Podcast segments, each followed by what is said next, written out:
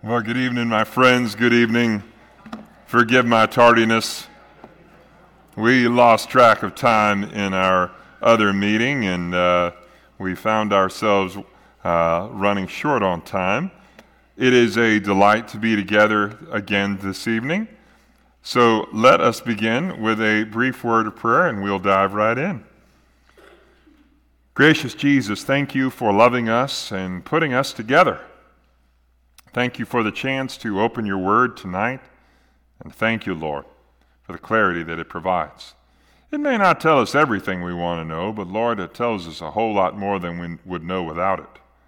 So I ask, Father, your blessings over this time of study. Help us, Lord, to know your peace through this. We love you, Lord. It's in Jesus' name. Amen. So, Revelation 21. I'm going to start by saying probably I'm going to disappoint some of you, maybe even many of you, this week and next, because there are many things that are questions about heaven that Scripture simply does not answer. Isn't that disappointing? I want to encourage you, though, for a rather complete treatment of the topic of heaven. I want to encourage you to grab a copy of Randy Alcorn's book entitled Heaven. It is a fabulously written piece that is not that old. Um, I encourage you to grab a copy. You better hurry, though, if you want the one the library has, because no doubt as soon as the library opens, somebody will get it. If you want to download it to your Kindle or your iPad, then by all means, feel free to do so. I encourage you to recognize that the Bible has much to say about heaven, it's just not all in Revelation.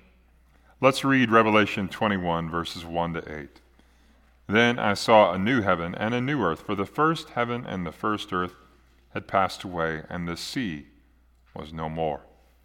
And I saw the holy city, New Jerusalem, coming down out of heaven from God, prepared as a bride adorned for her husband, and heard a loud voice from the throne saying, Behold, the dwelling place of God is with man. He will dwell with them, and they will be his people. And God himself will be with them as their God. He will wipe away every tear from their eyes, and death shall be no more. Neither shall there be mourning, nor crying, nor pain any more, for the former things have passed away. And he who was seated on the throne said, Behold, I am making all things new. Also, he said, Write this down, for these words are trustworthy and true. And he said to me, It is done. I'm the Alpha and Omega, the beginning and the end. To the thirsty, I will give from the spring of the water of life without payment. The one who conquers will have this heritage, and I'll be his God, and he'll be my son.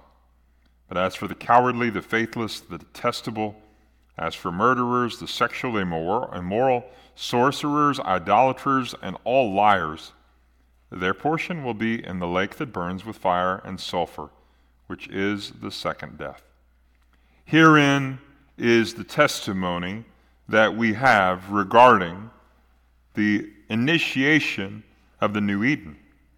When we see this testimony, we are left with one foundational question Are there parallels between the Garden of Eden and the New Jerusalem? You saw the title this morning, perhaps, that I hung on this Eden Restored. Quite right. For we can be sure there are indeed parallels between these. When we lay them against one another, then we might see some of these parallels. Let's start with Genesis. Heaven and earth created. That's in Genesis 1. But in Revelation 21, new heavens and a new earth are created, supplanting the old. In Genesis, the sun is created. But in Revelation, there's no need for a sun, and we'll talk about this next week, because the light is the glory of God Himself. In Genesis, night is created. But in Revelation, there's no darkness. In Genesis, the seas are created. but in Revelation, there are no seas. In Genesis, the curse is announced. In Revelation, the curse is lifted. In Genesis, death enters. In Revelation, death is destroyed. In Genesis, man is driven from the tree of life. In Revelation, man is restored to paradise. In Genesis, sorrow and pain begin. In Revelation, no more tears, no more pain. My hope in paralleling these was to help you see that Revelation 21 and that, fo- that which follows is what God meant for us to have from the beginning. Why did it go away? We surrendered it, friends. We surrendered it. You might say, well, I didn't. It was that doggone Adam and Eve. Well, indeed. But had it made all the way down to when I was born, I'm quite sure I would have, with my brokenness, found a way to lose it. With humility, I will say we lost it. The good news is Christ knew that too. That's why he came. Remember what we talked about this morning? To provide us cover, right? To cover us and to bring us with that covering to the Eden he meant for us to have from the very beginning. I wonder if somebody has a question they want to talk about before we move on to that. I'll take that as a no. Let's press on. This is a question, the second one, that I, I, I talked about this morning, but only in passing. Will this present heaven and earth be destroyed or renovated? I won't ask you to raise your hand if you've ever been a part of a home renovation project. But if you have, let me say this blessings upon you. Because every time you start one of those, what happens? It gets bigger, doesn't it? It gets wider, it gets deeper. Well, we've come this far, we've got to fix this too. This is the essence of why I believe the earth will be destroyed, not renovated. See specifically verse 1 of chapter 21. A new heaven, a new earth. Kainos is the word that is used there. It is not a word that we generally associate with a renovation project, but rather a starting over project. Will this shift be a dramatically new one or a renovated one? Well, Randy Alcorn, just after I told you to read his book, says it will be a renovated one, a renewed, improved one that declares God's glory in renewed fashion. I think he has missed it, but only by a shade. When we look through Scripture, these passages I've provided for you, it seems more likely that it will be destroyed and replaced. These, taken individually, suggest that there is something better yet ahead for us. The problem that most of us struggle with is that we can't see it from here. Well, Darin, how can it be any better than what we already have? This is an excellent question. I'd love to tell you, but I just don't know either. I know that it, as God says it will be a new heaven and a new earth, that I can rest that it will be. And that's enough.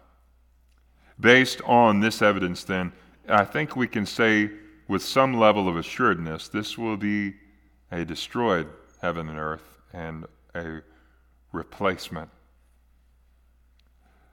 Let's talk about the relationship between the new heaven, the new earth, and the new Jerusalem.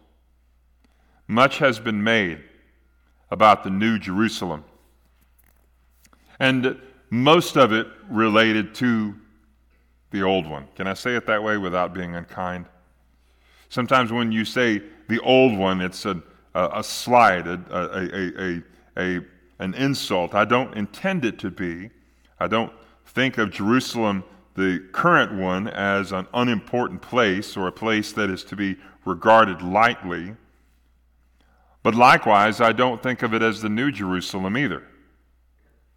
I, I want to call your attention to this because when we see these three features of the eternal state new heaven, new earth, new Jerusalem this, this moment in time compels us to see it as something distinct from the existing one. You'll get a taste of this next week as well. The, the idea is this city coming down out of heaven from God is distinct from the Jerusalem that is rooted at the base of the Mount of Olives. Doesn't mean they're completely separate, but perhaps they're not identical either. Some have suggested that it will be like a suspended city hovering above the new earth like a giant satellite city. Any Star Wars fans? Yeah, I knew I'd get one hand. I brought him with me. In Star Wars, Josh, is there a suspended city? Right. The most famous one is Coruscant where the federal Senate lives and is the sort of capital of that part of the galaxy. Is it possible that the New Jerusalem will be like Coruscant? Some of you are going to Google that right now. Coruscant, how do I spell that? Huh? Email me later and I'll send it to you. Or you can do better and just watch uh, what's the first movie it appears in, Josh? Attack of the Clones, isn't it? Yeah. So we might have seen those movies a few times too many. You'll forgive us while we just talk among ourselves. Scripture is not explicit how Jerusalem will be situated. But it does say in verses 4 and 5 the New Jerusalem will be part of the new order and perhaps even the capital city. Under God's authority, then, this new connection will come down out of heaven to serve as a home for God's people and a hub for this new order. What kind of hub will this be? Yeah, see me later. not trying to skirt the question, but rather, we just don't have enough information to say conclusively what kind of hub it will be. The Bible does not provide us with a demographic or geologic answer to that. What it does say is that there will be a new Jerusalem it will come down out of heaven from God. It will have features that we'll talk about Sunday of next week. It will be designated by the presence of God. There will be no temple because no temple is necessary since God Himself is there. And we can rest there because we have overcome by the word, by the blood of the Lamb, and the word of our testimony. This, friends, this is a moment in time that the new heaven, the new earth, and the new Jerusalem come together. Now, what kind of new heaven, earth, and Jerusalem will this be like? It will be distinct from our own. You know, anytime we travel to Jerusalem, if I'm honest, I'm a little nervous. Some of you just came from the meeting where we were talking about trip to Israel. Don't take that personally. Don't let it talk you out of the trip either. Rather, go with me back to the first time I was in Jerusalem. We were at the King David Hotel. My friend John and I were on the fourth floor. We had the windows open because there was no air conditioning. It was in March, so it was okay. And all of a sudden, the wail of air raid sirens went off. To say that John and I froze and stared at one another for a long second would be an understatement. There had been attacks on Jerusalem earlier that same year. It had delayed our trip at the, the end of the previous year. We had planned to come in December of 1989 instead of the spring of 1990, but because of those attacks, we postponed it. It was a dive for the phone to call the front desk to find out if we should come down and hide in the bomb shelter that they had indicated for us a sigh of relief as they said, No, they're just testing them today. This, this moment where we didn't know if it was a test or not won't be necessary in the New Jerusalem. Aren't you glad for that? They won't need the Iron Dome. They won't need the protections of the UN or anybody else for that matter. This new Jerusalem will be distinct from our current one in every possible way. Questions you might have about the last two questions. Sorry, I skipped past you on that last one. All right, then let's press ahead. now, I wanted to talk about this a little further this morning. This, our last question for the night. What is the significance of Jesus' declaration, Behold, I'm making everything new? I wanted to talk about this a little more because it is indeed near and dear to my heart. It's near and dear to me because I think it is to God too. When we were created in the Garden of Eden, we were perfect. So says Genesis 1:31. And God saw that he'd made, and it was good. But through our own sinful choices, we gave that perfection away. We mentioned that a moment ago. Burdened by sin and death, we were prone to weakness, brokenness, and sickness.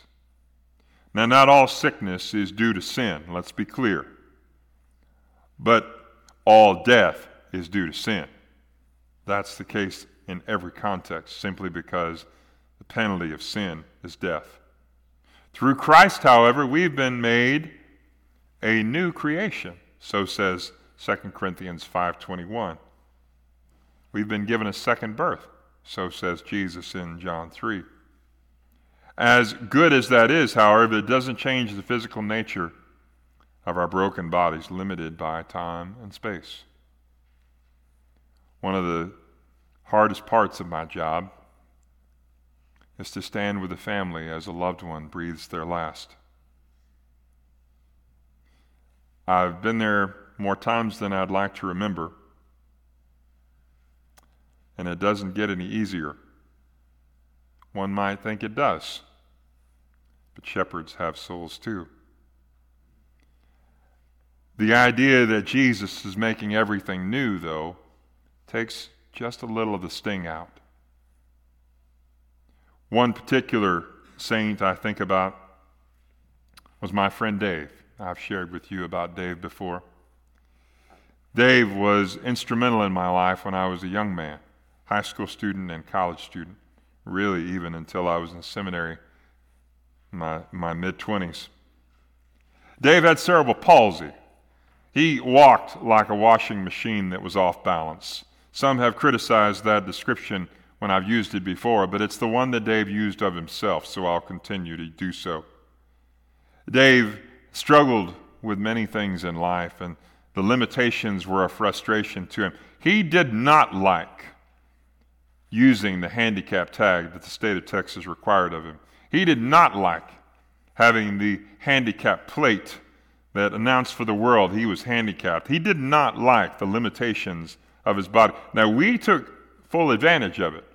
At Six Flags over Texas, if you go with someone who is handicapped, they'll let you come in the exit. And they will let you, as the handicapped person, bring someone with you. You walk in the exit, and you walk straight to the front of the line. The next vehicle that comes through is the one that you get on. Never mind if Dave actually wanted to ride that ride, we encouraged it just the same. It's been 30 years now since my friend Dave died, 1993.